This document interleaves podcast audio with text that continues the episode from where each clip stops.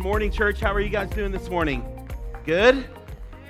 It is good to see each and every one of you. And if you're new to NCC or maybe you're joining us for the first time online, welcome.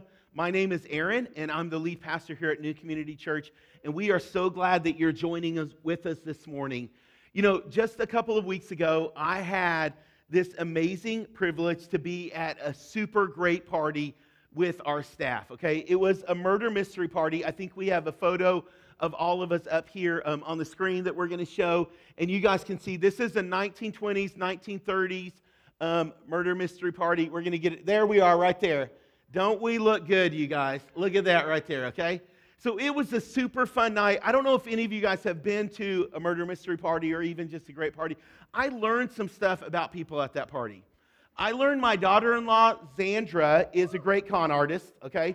She tricked almost all of us that night. We didn't know it, but she was playing the role of a, of a con artist. Um, I learned that Caleb and Alita are amazing to have at a party, okay? They were so much fun, laughing, hanging out with people. We didn't find out till the end that they were really sick. They did not feel well, but they kind of coded over all of that. They did such a great job hanging out. We also learned that um, Adrian, many of you guys know him, he plays the drums for us. He could get away with murder, okay? He was the murderer that night. Almost no one knew it, okay? All of us trusted him. He was hanging out, having fun. We didn't know till the very end, yeah, that he was the person that actually um, murdered at that murder mystery party. I think only one person guessed that right. So it was a great time. I love being there. Like when I think about this group of people, I love hanging out with them, being around them. It was just such a fun time. Um, and I don't know if you've ever been, maybe you can think of a great party you've been to, or Maybe there's times where you're around people and you're like, I don't like to be around these people so much. Um, but we're going to talk about this today about Jesus, a party that Jesus was at, what that interaction was like, and what we can learn from that. And I want you to take a moment and just reflect on this. Over the course of the next few weeks, you're going to be around people, aren't you? Some people that you love to be around, some people that it may be difficult to be around. And today we want to look at the life of Jesus and learn from his interactions and see maybe what God is challenging us with this holiday season. We're in this series called Tag a Friend, and we're looking at stories from the life of Jesus, stories from the Bible, where people would interact with Jesus, and not only was their life impacted, not only was their life made different, but others around them, friends, family members. We talked last week how a whole town was impacted because of one young woman and her interaction with Jesus. And so that's what we're looking at in this series. And so we're going to start by looking at this scripture. If you have your Bibles, you can turn to Matthew chapter 9. And this is the story that we're going to be looking at today.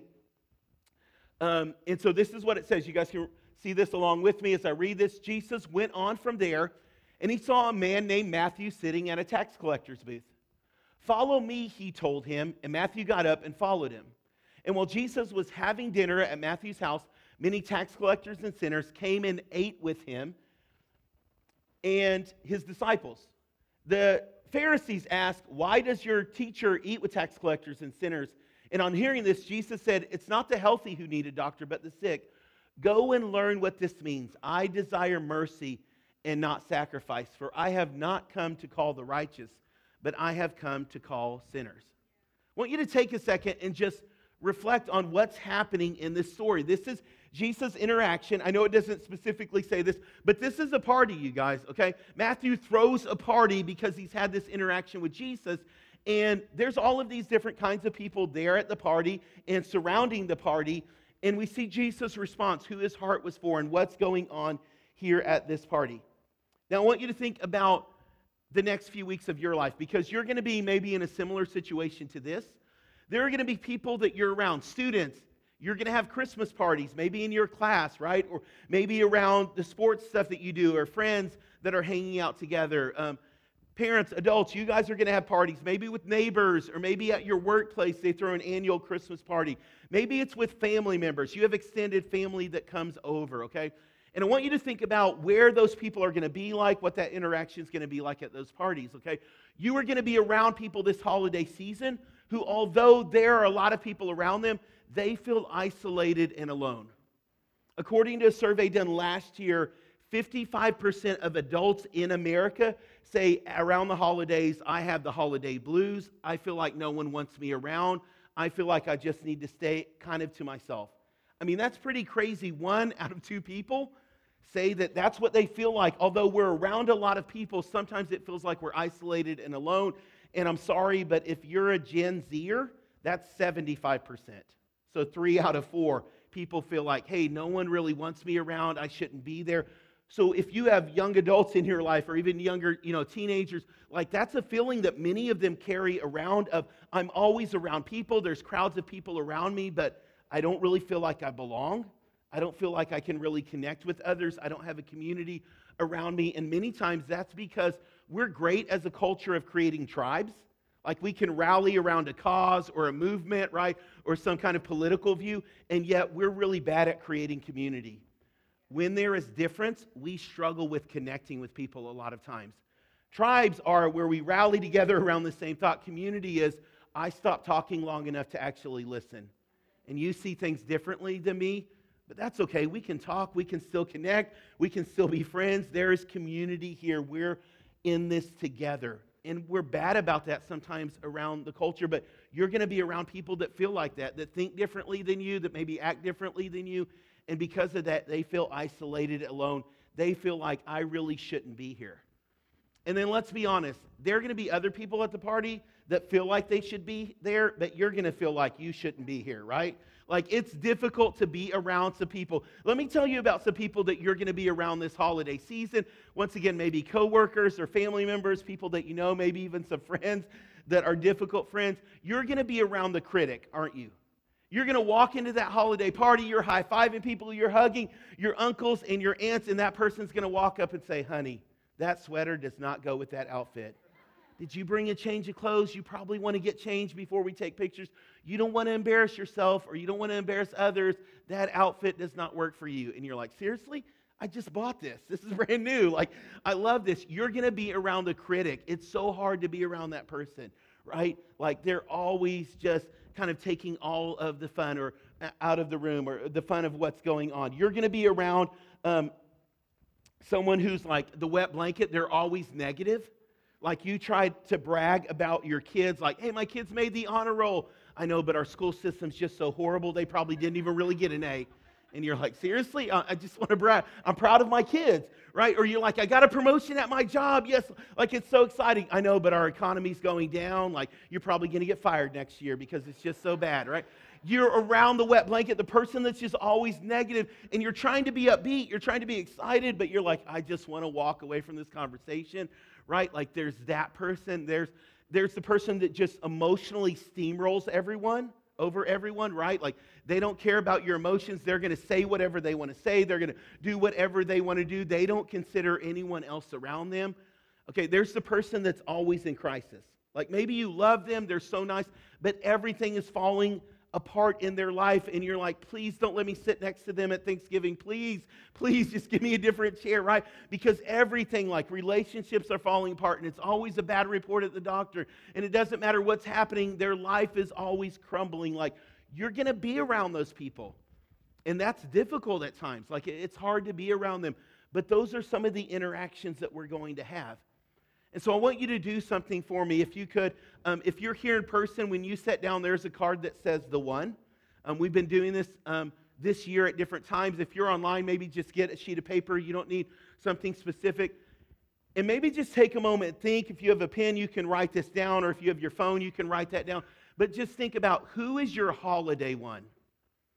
Who's the person when you look beyond the surface on the inside, they're hurting. They feel isolated, they feel alone and you're going to be around them. You're going to interact with them.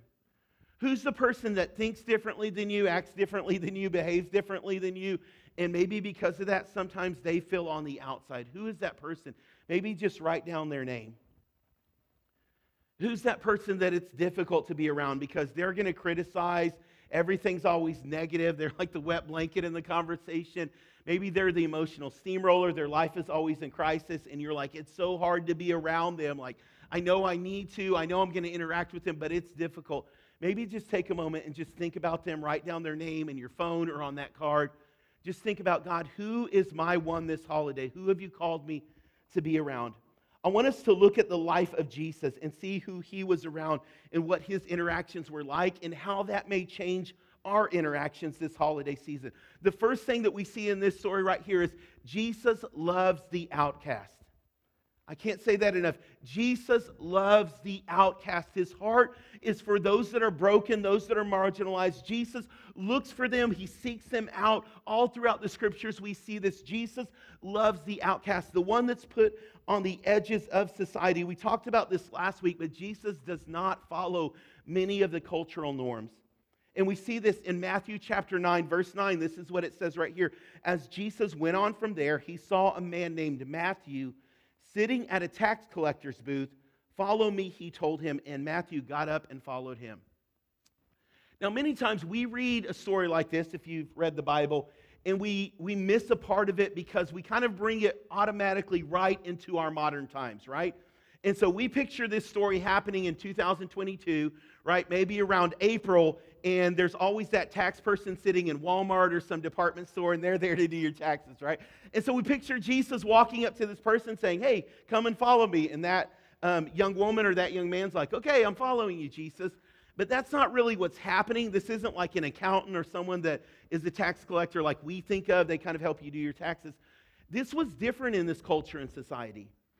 And so in this time, a tax collector worked for the enemy, they worked for Rome.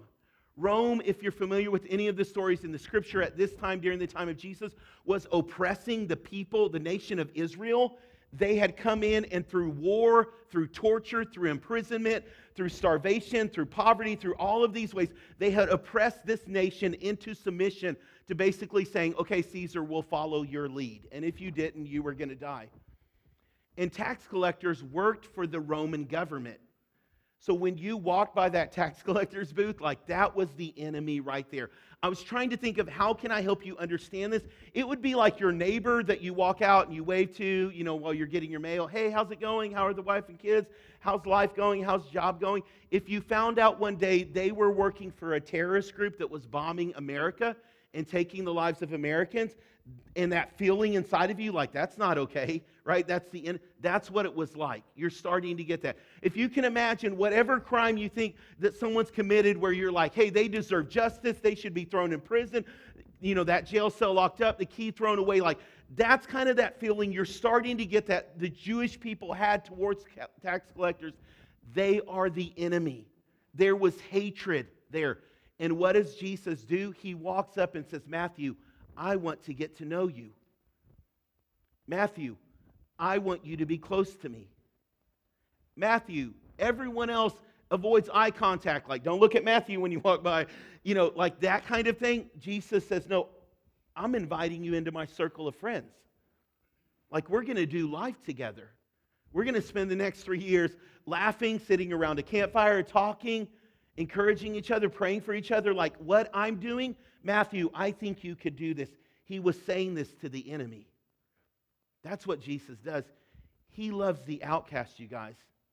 This wasn't just someone that you're like, oh, they're not really fun to be around. This was someone people hated. And Jesus said, Let me bring you close to me. He said, Matthew, everyone else has pushed you on the outside of community. I'm telling you, I'm the doorway back in. Let me bring you back into conversations with other people. You don't have to live by yourself anymore. Jesus was a master at this, of taking people disconnected and saying, Let me bring you back into relationship with God. He looked for them, He loved them, He gave His life for them. This is what Jesus constantly did. It was probably awkward for everyone else around. And Jesus said, No, Matthew belongs in the kingdom of God. I want him to know God. I want him to have a relationship with God. I'm bringing him back into the the family. Like that's in essence what he is saying. I read a powerful story um, that's an image of this, of Jesus loving the outcasts, a reflection of this. In the um, just almost a couple of hundred years ago, there was a guy that was studying to become a Catholic priest. His name was Damien. He didn't do really well in school, didn't do great in language study or any of that. And so they sent him to Hawaii. I know what we're thinking. Oh man, I'd love to go to Hawaii on a missions trip. But it wasn't like that, okay? Um, Hawaii at that time, um, 1850s, was its own kind of nation state, and it had a king, and it was really struggling, struggling with leprosy. I don't know if you guys know what that is, but a skin disease that's very contagious. and, and it was struggling with that. So the king declared, We're going to make a leper colony and isolated them to one part of the island, one of the larger islands there in Hawaii, isolated them and really cut off resources, communication, didn't allow them to leave. It was basically a death sentence. If you had leprosy, just go there to die. And that's where Damien was sent. And he said he came over the kind of mountain range and was looking into the valley where the leper colony is. And he made a decision in his mind I'm going to live among these people. The goal was they would rotate kind of the priests in and out, the pastors in and out, so that no one would have to be in the leper colony too long so that you wouldn't get it. But Damien said, No, I choose to live among them. I choose to be there. For 16 years, he gave his life to them. He helped them learn how to plant crops. He built schools. He built houses. He brought in medical care so the suffering pain they were going through was relieved a little bit. Like he gave his life to them, like everything he did. He never left, he chose to live there. After 16 years, he wrote in his journal one night, he had boiled some water and was pouring himself a bath. And he said, When I went to step in, I looked down and my foot is in the boiling water. It's red, it's starting to blister because the water was so hot, and I felt nothing. And I knew in that moment, I am a leper. I'm not ministering to lepers anymore, like, I, I am a leper. And he had written in his journal, God, I choose to be a leper, to reach lepers, so that some of them might come to know your love. Jesus, that's what I give my life to. And after about two years, he died of the disease that took over his body, and, and he was just devastated. He died. This priest that struggled to do well in school, that everyone thought he kind of got isolated to the edge of the world, statues were built in his honor. Newspapers in Europe were writing about him. He was eventually given sainthood within the Catholic Church because he was a reflection of Jesus. He loved the outcast. The people that the world said, hey, you're getting pushed out on the edges. No one wants anything to do with you. He said, I'll go and live among them because that's what Jesus would do. That's how Jesus lived his life, you guys. Now, I doubt any of us in this room are going to be called to go do that. Like, you're probably not going to be called to go live among lepers, but you're going to be around difficult people this holiday season. And you're going to be around people who feel isolated and who feel alone. And my question is will you reflect Jesus? Will you love the outcast like he did?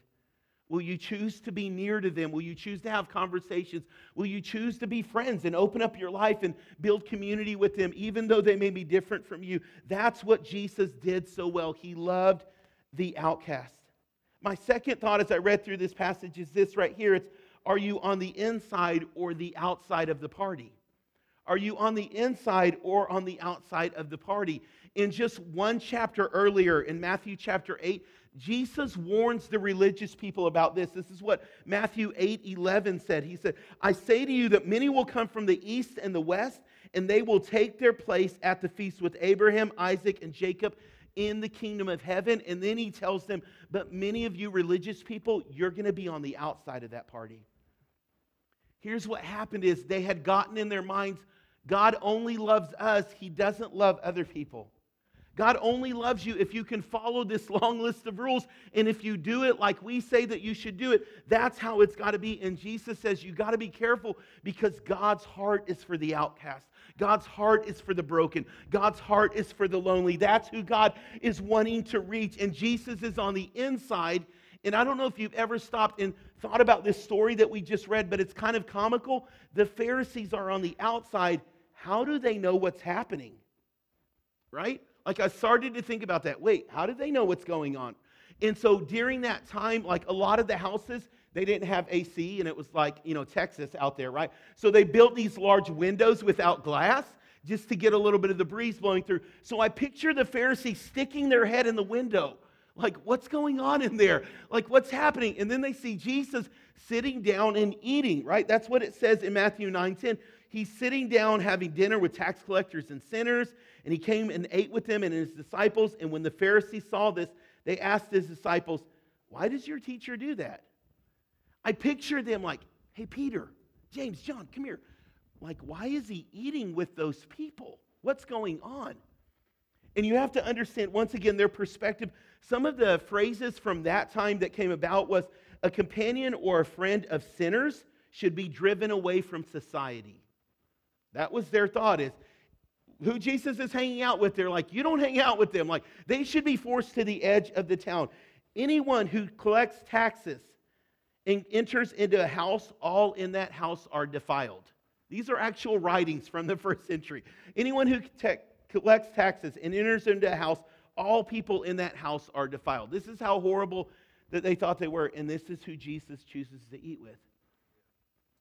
And he's on the inside, and the religious people are on the outside looking in, like, what's going on? It's because God's heart is for the broken and the isolated. This is what he does. And I just need to remind you of some things here this morning that we sometimes forget in the church, and that is this right here. It's sin is not contagious like that. You can't catch it. Okay? Sometimes I think we think that. No, I know there's temptation and, and we do have to be careful and guard our heart, but just sitting next to someone whose behavior is different than yours, like you're not going to catch hell, okay? Like you're not going to get that, oh no, it's on me, I'm not going to go to heaven and, and I'm going to be condemned to hell. Like that's not how that works at all, but sometimes we act like that, don't we? And I want you to stop and think about this. Jesus is sitting next to the woman who was sleeping around with different husbands in that community and he was talking with her. And he was okay with that. Now, let me be clear not okay with the sin, but he's okay with having interactions and listening to her conversations. Jesus is eating with the tax collectors and laughing and telling stories, and he's okay with that, right? He's sitting next to drunkards, and people were accusing Jesus, hey, you're sinning, you're getting drunk. And he was not, but he was sitting next to drunkards, and he was okay with that. See, Jesus saw the brokenness of their sin and he saw beyond the surface and he knew they're hurting on the inside and I've been called to minister to them. That's what I've been called to do. And so many times, church, we're like the religious people on the outside. We're afraid of catching something. We're trying to peek in, like what's going on in the world. And Jesus says, why don't we open up our hearts and get a little bit closer to build with community with those that are hurting? Why don't we step out of these four walls and bridge relationships with people that desperately need God, who are struggling with issues of confusion in their life, who are going through all different kinds of things, depression and doubt, and they desperately need a follower of Jesus in their life. And if you're just on the outside, you're not going to connect with them. Jesus said, You got to get on the inside of the party. And it's pretty amazing. Jesus keeps getting invited to parties. I'm guessing he was a pretty fun guy to be around because people keep inviting him, right? You don't invite the horrible person that's going to be the party crasher. Like you invite the person that you want there, and he keeps getting invited, and people's lives continue to be changed. This is what we see. He loves the outcast. This is what Jesus does. We need to remember that in our lives, and we need to reflect Christ and what he is doing. The last thing is Jesus' heart is for the one. His heart's for the one. In Matthew 9 12, he reminds the religious people on hearing this, Jesus said, Hey, it's not the healthy who need a doctor, it's those that are sick. But go and learn what this means. I desire mercy and not sacrifice. For I have not come to call the righteous, but I have come to call sinners to myself. He's reminding them, My heart is for the one that's lost. My heart is for the one that's on the outside. My heart is for the prostitute and the tax collector and the sinner, the one that's on the outside. That's who I'm trying to reach. I want to help them come back to God. I want them to understand the love of God. I want them to be at the party in heaven, the feast that God's going to throw. Like, I want them on the inside. I don't want them on the outside. That's the heart of Jesus. That's his desire is to bring them in. You and I are going to be around people like this this holiday season. My question is, are you going to be more like Jesus or are you going to be more like the Pharisees? And I want to acknowledge there are difficult people in our families, right? There are people that it is hard to be around, that it's difficult, it's a struggle, and yet we are still called to love like Jesus. We're still called to reflect Christ in all that we do. Can I tell you this? The greatest gift you will give to your family, to friends, to people that are hurting this holiday season will be the most expensive and costly gift, and that is the gift of grace, the gift of your presence. It's not going to come wrapped with a bow and pretty paper, although we'll have lots of fun giving gifts to each other. It's going to be you giving yourself. Stop talking long enough to listen and to say, hey, what's really going on in your life? To stop long enough to say, Holy Spirit, is there something you want to bring to this conversation? Is there something you want me to say to someone that I'm going to be around and they need a word of encouragement? They need to know that they're loved by God. How can I reflect you? Jesus loves the outcast, you guys. And I want us to respond in a few ways this morning. I want to ask if you'd maybe take a moment and bow your head and close your eyes and just reflect. Start by reflecting on what I'm talking about. You may be here this morning. Maybe you're in person. Maybe you're watching online. Maybe someone shared this with you. And you feel like you're on the outside. You have felt maybe all your life like I'm disconnected from God and I'm disconnected from the church. And Aaron, if God knows what I'm doing, there's no way God wants to be a part of my life. But I'm telling you, He does. He loves you, He wants to be with you. The story of the Bible, and I want you to hear this, is God trying to reconnect us in relationship with Him. It's that we had sinned. We had chosen to do things our own way, and it broke our relationship with God. And that's why Jesus came. That's why he walked here on this earth. This was his teaching. I've come for the lost, I've come for those that are hurting. So he walked here on the earth. He gave his life. He went to the cross. He died for our sins, not because he had done anything wrong. Jesus went to the cross so that you and I could be brought back into relationship with God. He was resurrected out of the grave after three days. He was dead, and yet he came back to life to show us we could have power over the things that try to hold us back. Death no longer had to hold us, sin no longer had to hold, up, have a hold on our life. God is victorious, and he's inviting us into his victory. That's the story of the scriptures. And if you're here, I want you to know this God wants a relationship with you. He's walking by your workplace every day, He's walking by your house, He's walking by your car. He's walking by you just like he did with Matthew. He's saying, Come and follow me. Come, I want a relationship with you. And if that's you, no matter where you feel like you're at, no matter what you feel like is going on in your life, God wants a relationship with you. He wants to show you His design, His plan, and His purpose for your life. And all you have to do is accept it. So I'm going to lead us in this prayer. This prayer is very simple. It acknowledges our sin. God, I know I've messed up. It says, God, I need your forgiveness. I can't fix myself on my own. And it's inviting him into a relationship with us. God, I want you to be a part of my life. And so I'm going to ask all of us to pray this. You may be praying it for the first time, or you may have said this before. I want all of us to say this out loud, even if you're at home by yourself, because we don't want anyone praying this alone. Let's repeat this together Jesus, I come to you. I know that I've sinned. I know that I've messed up. I need your forgiveness. So I believe in what the Bible says that you died and rose again for me. And so I pray, be the Lord of my life, be the Savior of my life. Forgive me of my sins and give me a brand new start. I pray this in your name. Amen. Church, let's put our hands together and celebrate. You guys, I smile every week because this is my favorite part of the service. Because if anyone has been disconnected from God, the Bible says that all of heaven is rejoicing and partying and celebrating when we come back to Christ and when we say, God, I felt disconnected, but Lord, I want you in my life that all of heaven rejoices. And if you prayed that prayer, we are so excited for you this morning. And we want to help you grow. And a simple first step that we want to encourage you with here at NCC is to go to newcommunity.co slash connect track. So newcommunity.co slash connect track. And it's a simple class where we want to help you, along with others that are going to be in that class, talk about what does it mean to follow Jesus? Maybe you don't know, maybe you've never read the Bible, but we're going to help you understand when we talk about God saving us from our sins, what does that mean and how do we have a relationship with God? We're going to help you connect with others, connect with the church, and really enter into the life that God wants to have for you.